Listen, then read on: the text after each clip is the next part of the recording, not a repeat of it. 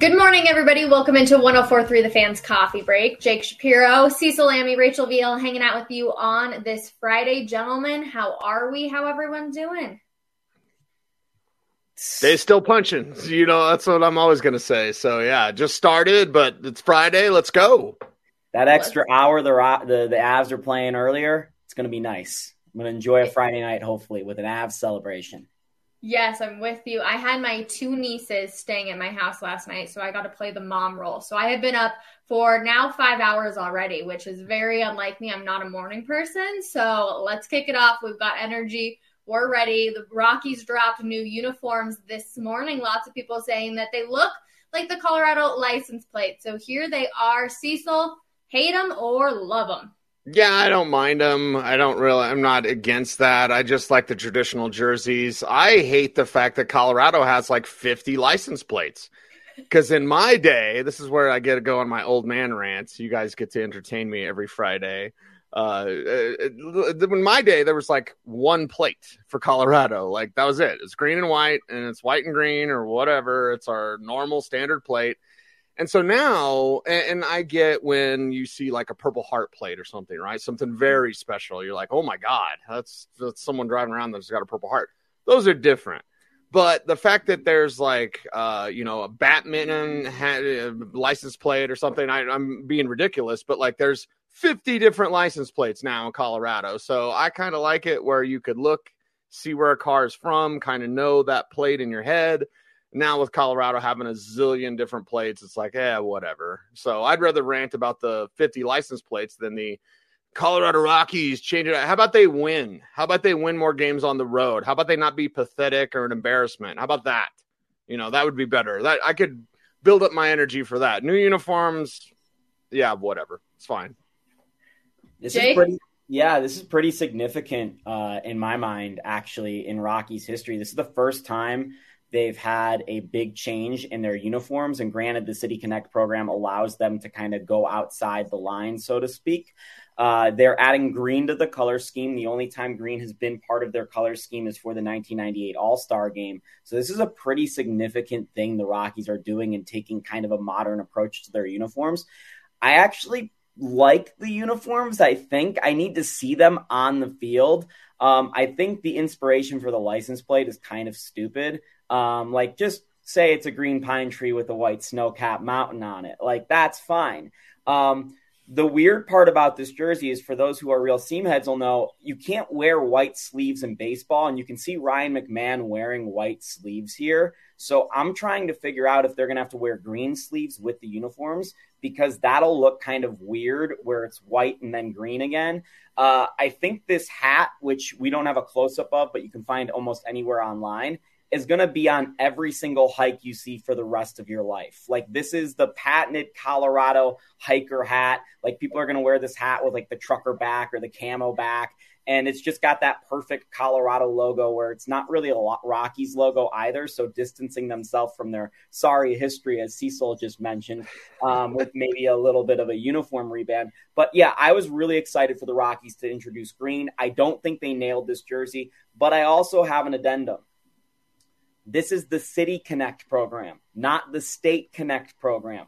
Why is this jersey not honoring Denver? I understand that the Rockies under, uh, are supposed to be about the region, the Colorado Rockies, but please do something that shows you're proud of the city that gifts you millions of dollars to your billionaire owner that has the ballpark in lower downtown. The only thing they really do with uh, that honors the city on their jerseys, they have 5280, then they have the stadium's coordinates on the sides.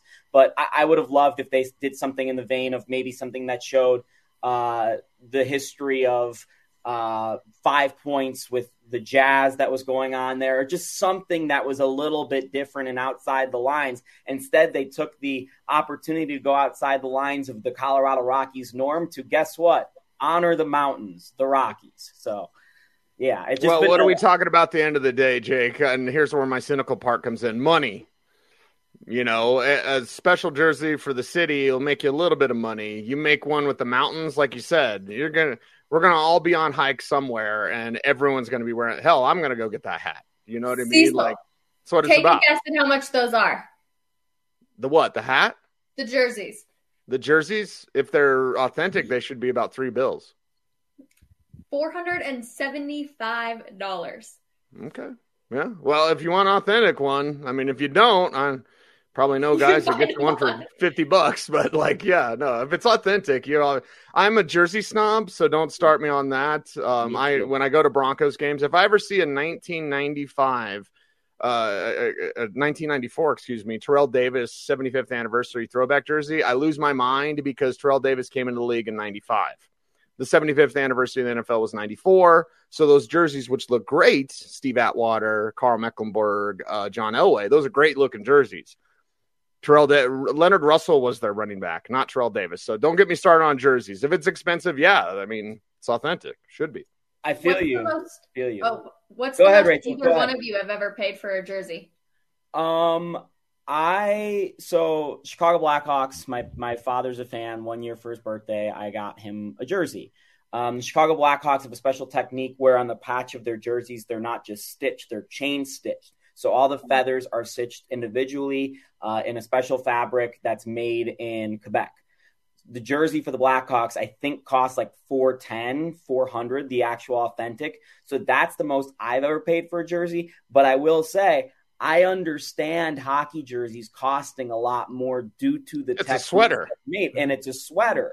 So yeah. I have always been willing to pay the three bills for a hockey jersey to be authentic, but to pay for a baseball jersey that's like like this this sucks. Like I'm telling you, like I love it. Like this is a cool jersey. You know, got Tulowitzki on the back, but it probably cost them maybe ten dollars to make. It's not unique and it doesn't look good. Like I can't wear it anywhere but to a Rockies game. So uh, the, the fact that I think this was a gift, the fact that someone paid two hundred fifty dollars for this for me, let alone four seventy, like get out of here, get lost. Cecil, what about you? What's the most oh, expensive jersey? I, I don't know, three three hundred dollars. You know, whatever NFL authentic jerseys are. Because again, I have seventy eight jerseys. Seventy. I'm. I think I might have been pushing towards eighty. I kind of slowed down in recent years because as you get older, you're just like, why am I wearing the name of another man on my back? Like, okay, so like if they're my favorite players or they're friends of mine's, like I have all C.J. Anderson's jerseys, right? Because he's my friend. He's my bowling partner. Um, so yeah, that's that's a little different for me, but you know, 350, whatever the authentic one is, that's that's the most. And I'm, I'm not an autograph guy, so I don't buy autograph stuff. I don't ask players I know for autographs because that's just that's just not me. I know a lot of people like them, but that's not my thing. Holy smokes! Wait a second, we have to get into the bowling comment real quick. I didn't mm. even know you bowled. Well, not since CJ left, so it's been a minute, and I'm not good at it. Bowling's like golf or uh, you know darts or whatever. If you can get better at it while you're drinking, it's not really a sport. So that's just me. Fair enough. Jake and I are both doing the um, switch bowling or like the Wii Sports switch bowling nowadays. So we're trying to become professionals at I that. just start but... bowling left-handed, Rachel, because my right hand hurts so much from how much I've been bowling on switchboards. my first night after doing it, the next morning I woke up and my tricep was sore. So it's a real sport if anyone needs to talk about it. But let's get into the Colorado Avalanche because a big game tonight, Game Six between the Avs and the Blues. D-Max is out in St. Louis. He's covering morning skate today. But Cale Makar had an interesting quote about Nathan MacKinnon and the way that the team let them down, saying, Personally, I felt bad after the game. He put us on his back and he should have won us that game. Unfortunately, we couldn't get it. I felt like we let him down. That's playoff Nate right there. Did this team let down Nathan MacKinnon, Jake? A hundred percent. I mean, Nathan MacKinnon had an all-time Colorado sports performance uh, in Game Five and a hat trick to save his team after blowing a three nothing lead and to you know get that game winning goal with just three four five minutes left right there at the end. And the crowd was as loud as i've ever heard. Ball arena the hats on the ice that should have been iconic scene. Like the moment you think about when you think of nathan mackinnon's career. And instead we're out here talking about can Cale Makar step up and stuff like that? Because you know it wasn't Cale Makar's fault the goal that ended up tying it and putting an OT, but he was on the ice for it, and you know it, it's just it's just such a shame the Avs couldn't have more. And to be honest, MacKinnon's moment that hat trick goal should have been an empty netter. Like the Avs should have never blown a three nothing lead. They let their foot off the gas, and as we know, When an avalanche decelerates, it just turns into slop. Uh, that's what happened on the ice as well as on the hills. Uh, so yeah, I just I think the Avs, you know, Jared Bednar hit the hit the the, ha- the nail on the hammer, the hammer on the nail, nail on the head, nail on the head. See, you're gonna see why I'm confused. He hit the nail on the head when he said the Avalanche need to be the hammer and not the nail, because the Avalanche are so much better when they're the aggressors. They're built from the from the top down. They're supposed to be a forward thinking team, a team that scores a lot of goals. Their best defense is offense. And they sat home that entire third period and large stretches of the second period. And that's why they lost that game. And I know your next question, because I've already done this show enough with you, Rachel, to know, well, what are they going to come out tonight? I think they're going to come out tonight with their butts on fire. Don't you, Rachel? I sure as heck hope so. I definitely think that they've moved past what happened the other night. They're full steam ahead. They're the better team. They know it. They just need to stay composed and play their own game. And hopefully they can get a win. But Cecil, that kind of leads me into the next question. And you always talk about how you're older than us on here. So what's the biggest team letdown that you've seen on a player in your history of being a sports fan? Michael Dean Perry not getting his fat ass off the field for the Broncos. Like uh, the 96 loss to Jacksonville. Now, it led to greatness. It led to two back to back Super Bowls for the Broncos. But ask any of those guys, ask Stink next time. Hey, what about 96 Jacksonville? The fact that they were the number one, so they were rolling. And no one's ever three-peated. And now I owe Pat Riley a quarter for saying that. No one's three-peated in the NFL ever. Not even Tom Brady winning a dozen Super Bowls or whatever the number is. Um, you look at the Broncos in 96, they were absolutely monsters and they roll up against Jacksonville and Mark Brunell and those scrappy Jaguars in Mile High Stadium. They get beat. So for me, that game and then that taste led to back to back Super Bowls. But I think if the Broncos would have went in '96, hell, I think if Elway would have come back in '99 and they would have won three in a row then, although his body was pretty broken at the time. But yeah, that that's probably the largest, maybe not single player uh, you know, collapse, what have you. And there's others, I'm sure, but that one springs to mind for me. Jake, what about you? Anything that pops out?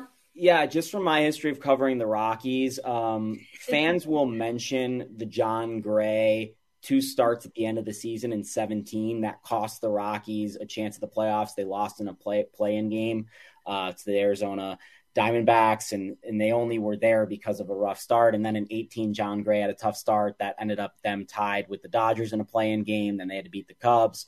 Um, I don't want to put Jon Gray on that list because, in all truth, it was actually the Rockies' fault for putting themselves in that position. They should have won a game in 2018 out on the road where Scott Oberg had to face Yasiel Puig. They should have had a different reliever in the game at that point but the Monforts didn't want to spend money and expand their roster to a total of more than like I think it was like 33 guys. They could have gone up to 40, and that's what the Dodgers did. Uh, and they didn't have a left-handed reliever on their roster to face Yasiel Puig, and it, it, ended up being with a three-run home run that cost the Rockies. So uh, I mean that that's the stuff that kind of sticks out. The, those Rockies moments. The Rockies obviously haven't been there as much as the Broncos. And then you talk about the stuff like Rahim Moore that game. Uh, I always think about Anthony Carter not being able to inbound the ball uh, for the Nuggets in the Western Conference final. That one was like, I mean, that Nuggets team probably should have gotten through that Lakers team and they would have had a chance to win the NBA championship that year. And uh, I mean, that's I, like, I didn't even think about that at first because I've put that so out of my head as a Nuggets fan because it's just so painful. That's how I feel about the Rahim Moore play. It was my birthday. I was absolutely devastated. I was so cold, and it still just haunts me. I like when people ask me about my sports memories, I just try to leave that one completely out because I'm like, well, that was the biggest bummer. Ask our boss, Ross Sharon, about that game sometime because at the two minute warning, we get to go down to the field. Mm-hmm. So the two minute warning, fourth quarter, you go down there. You're not thinking it's going to be double overtime when it's minus 13 degrees and Raj was freezing his ass off down there, uh, and then watching that play. And I always blame Tony Carter for not, you know, just disrupting. It's third and forever. Jacoby Jones is a speed guy, runs one route. He's a friend of mine, so I can say that. But anyway, like Tony Carter didn't do anything to him, just let him run right by. And then Elvis Dumervil going up against a backup left tackle couldn't get Joe Flacco, who's not exactly fleet of foot. Like it was a multiple breakdown. I'm not sticking up for Rahim, but like that's Rahim's play is remembered, but there's other breakdowns on that play that just again that was the best Peyton Manning team. 2013 was the best offense. 2015 was the best defense. They have won Super Bowl in four years. They could have gone three times. They should have won twice. And 2012 was the best Peyton Manning year for the complete team. So, so real quick as a follow up, Cecil, would you say that the two best Broncos teams of those two different eras, John Elway and Peyton Manning, actually didn't win the Super Bowl? Yeah. Yeah, okay. you could definitely say that. That's very interesting. I've never thought of it that way, but yeah, that's very, very interesting because 96 they were rolling and 2012 they were rolling. And then, you know, you win or go home in the playoffs and they went home. Hmm, yeah, I've never thought of it that way either. So now that you say that, Jake, I'm like, wow, maybe that is true, but because 2013 is overshadowed by the 55 touchdowns and 5507 yep. passing, and then 2015 is overshadowed by Von and Demarcus and everybody in that defense. But the best teams collectively didn't win Super Bowls here. Yeah man, that makes sports are just so crazy. They're so fun, but we're obviously hoping to go to the Super Bowl this year with Russell Wilson. The Broncos OTAs have been going on this past week. Cecil, tell us the main storylines that people need to be paying attention to. The main storylines that they need to be paying attention to is the fact that Sutton is Russell Wilson's favorite. This is a fantasy football alert for everyone out there. Uh, and getting to watch two full practices uh, there's no doubt that Sutton is Russell Wilson's favorite. Now, Russell Wilson is doing not the hand gyrations like Peyton Manning did. He's doing more subtle things at the line of scrimmage, but he is changing stuff. This is for him. And I got, I don't know how many likes, right? It's all about social networking. Don't get me started on my anti social networking rant. But anyway, um, I, I mentioned on Twitter, hey, Seattle, you're just dumb. You're just dumb. I'm sorry. You're dumb. Getting rid of Russell Wilson. That's dumb. Uh, we're going to run the ball. That's dumb. Sorry, today's NFL keeping Pete Carroll instead of Russell Wilson. That's dumb. So, you know, it's just not going to work out. And when you see Russell Wilson able to operate in a system that is truly for him, everything they're doing is for him. He's changing the plays. He's running the shows. He's on the same page as Hackett in terms of what they want to do. You can see this guy put up league MVP type of numbers the last time and the only time that Russell Wilson was top 10 in passing attempts was 2017, and he led the league in touchdown passes. And then Seattle's like, stop that, you silly Russell Wilson. Let's get back to running the ball. And I say this as an old school football fan who loves running the ball, but I also read the room. I recognize what today's NFL is about. It's about being pass happy. It's about running at the right time, not running all the time. Seattle wants to run all the time. That's why it's dumb. Some to get rid of Russell Wilson. Oh, he's not the same. His legs, whatever. Nope. You're dumb. I watch every game and I chart every play for every game in the National Football League every year. Jake is always asking me, like, when did you see this abs thing? I'm like, nope. Sorry. Like, uh, don't don't do that because my job is to be a football expert and I don't know anything about anything else except for comic books. So, in watching these plays and charting, ev- I've seen every snap of Russell Wilson's career. I've charted every snap of Russell Wilson's career. If you're saying he's done or he's not the same or last year in Seattle, you don't know football. Whenever I hear someone say that, like, tell me you don't know football without saying you don't know football. Russell Wilson's not the same. See, you have no you have no idea what Seattle was asking him to do, how he was hurt, by the way, how he came back from injury too soon, by the way and how he looks like himself now. So what what did you notice, Cecil, after the injury last year? Because it was rough for a few weeks after he came back mm-hmm. from that finger. And you know, yeah. like you're referencing, he wasn't really allowed to throw the ball until the fourth quarter most of his career in Seattle. So yep. what did you kind of notice later in the season? Because I think that's probably the closest we're going to get to what Russell Wilson's probably going to be this year, maybe. I don't know. You tell me. Right. Well, he's got the prettiest deep pass in the NFL. You haven't seen passes like that since Jeff Blake, and we're just like rainbow arching, almost go off the screen and then come in at the right spot at the right moment. You didn't see that coming back from the finger. There always was this hesitancy as well because Russ heard the noise. And as I reported two years ago, when you know I heard some stuff from Seattle's side. This wasn't Wilson wanting out of Seattle. It was partly, but it was first them wanting him out. And when I'd heard that two years ago and I reported it on the fan, I was like, it's kind of weird, guys, but Russell Wilson's going to be gone.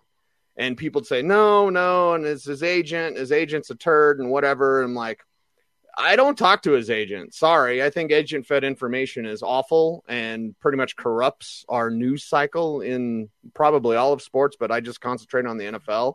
So with Wilson, it was not the pretty deep passes. And then there always was this hesitancy of like, I'm not supposed to run, but can I run now? And I'm not supposed to throw, but can I throw? So it was just it was just really bizarre. Um, and I think it was the pass placement that was off mostly last year, coming back from the injury. And then when he got better, you saw it kind of come back a little bit, but only as much as Seattle would allow him to come back. Okay, you mentioned Courtland being his favorite. What did you notice in particular that really proved that to you? Prove that to me is that they don't need to communicate as much as with others. Like Russell Wilson is coaching up his other receivers. Now Jerry Jeudy wasn't on the field. Uh, I'm not at liberty to say it's it's a it's not a big deal. It has nothing to do with off-field stuff. It is a slight little soreness or whatever, but it hasn't been reported, and I'm not going to report it because well, it's just not my place to do that. But anyway, so it's not a big deal. But with the other receivers out there, you see, and maybe that's part of the reason is because Jeudy's not out there. He's taking more time to explain, hey, we'll go with this. How about that? How about cut in here? Do that. With Sutton, they just kind of nod and they go. And there were two passes in two open practices that were a little bit off to Sutton behind him mainly. Um, but that tells me that's just a timing issue. That's not a pass placement issue with Russell. When Drew Lock threw behind Courtland Sutton, you'd be like, eh, that's what you get. It's like, you're just kind of going to get that. Uh, when Wilson does it a couple of times in two full days, you go, okay, they're just working on their timing a little bit because Sutton's breaking on his route maybe at a different spot or a different time of where Wilson expects him to be because Wilson's going to be on point with those passes. So Pat Surtain also talked to the media this week, and you know there was a lot of talk about him and kind of how he's growing and how he's looking at rookies this year. But how can Pat Surtain get better this year as he moves into his second year? Yeah, it'll take other teams throwing the ball to him. Like that's the thing. And I think Russell Wilson helps your defense, and this is for everybody, including Justin Simmons. Uh, that when your offense is scoring points, now the opponent has pressure on themselves to actually do something. And you saw this with New England years ago. I think it was the Trevor Siemian year. I don't know. The bad years for the Broncos, I try to just kind of push them off to the side because they were so unlike what we usually see with this team. But like Bill Belichick would be like, we're going to score 16 points and beat this team by 10 because the Broncos offense was horribly inept. Well, now that you have Russell Wilson, it's going to force people to throw more and you're going to throw at Surtain. You're going to throw mostly at Darby. Darby's got to be ready, and I hope they have safety help over the top. Darby has never picked off passes. He's always been a PBU guy, which is fine. But in this defense, you need those interceptions. So you ask, how can Surtain be better? Well, yeah, you know, consistent play, all those sorts of normal things. But I think it's turnovers.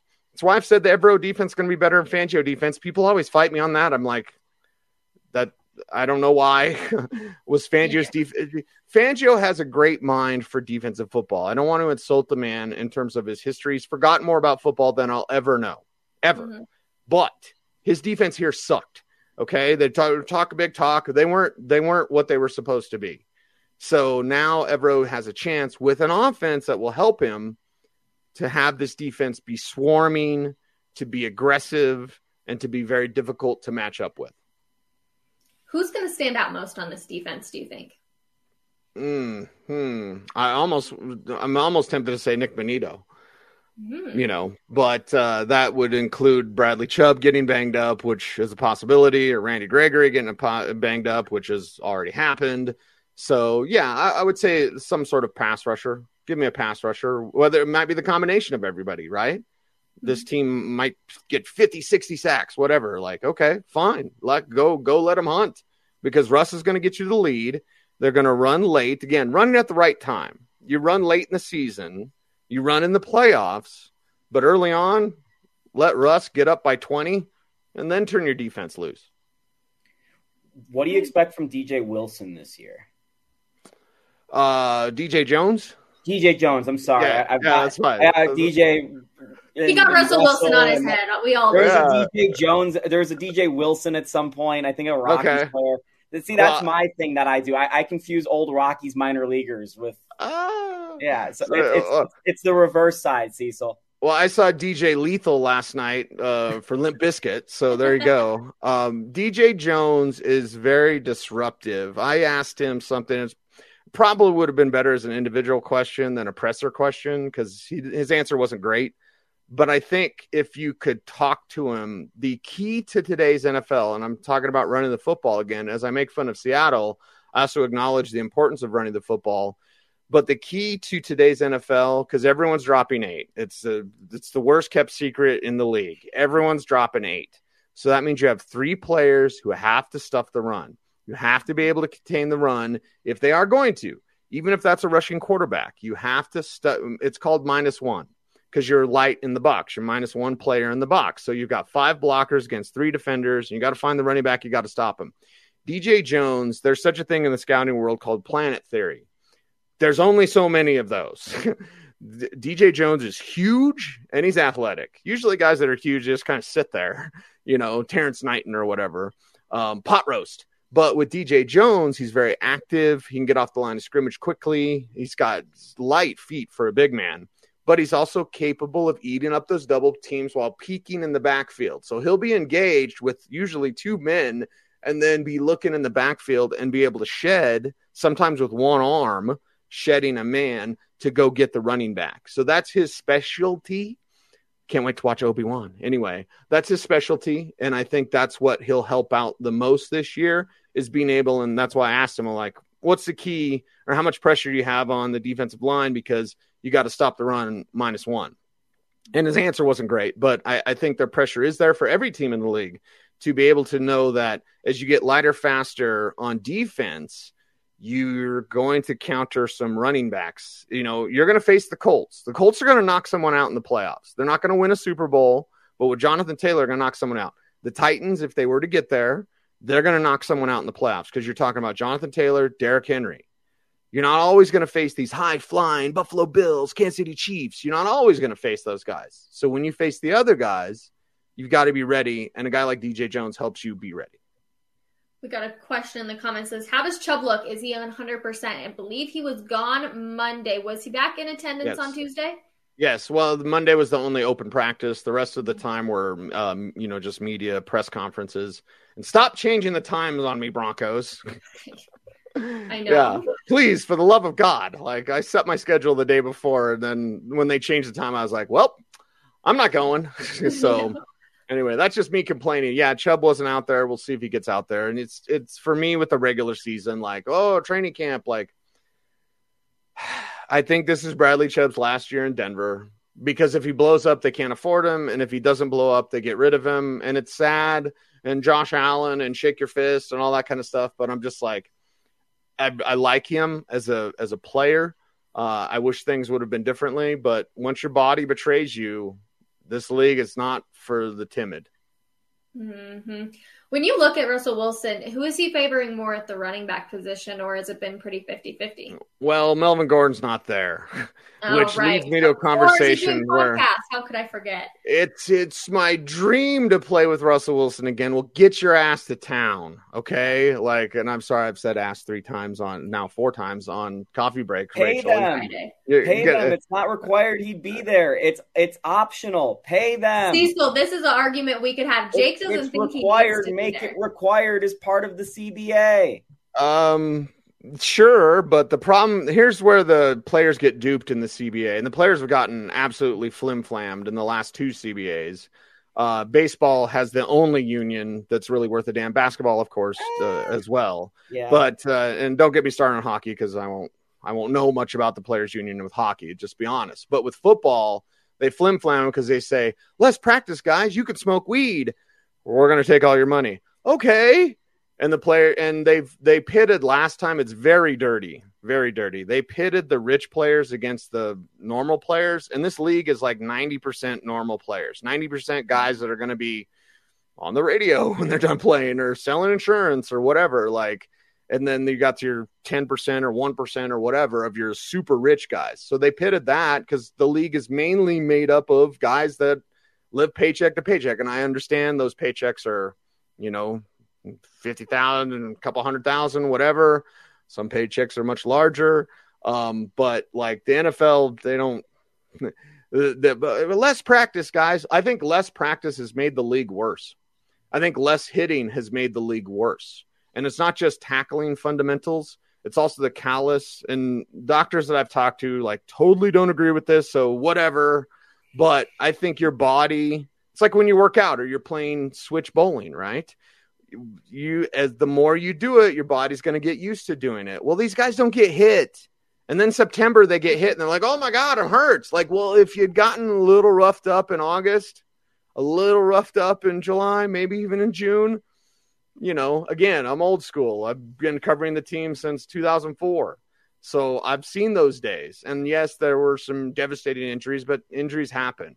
For me, it's like, eh, go out, get your body callous. And for the Melvin Gordon thing, I just don't like him talking out both sides of his mouth, being like, this is my dream. And then he's not there.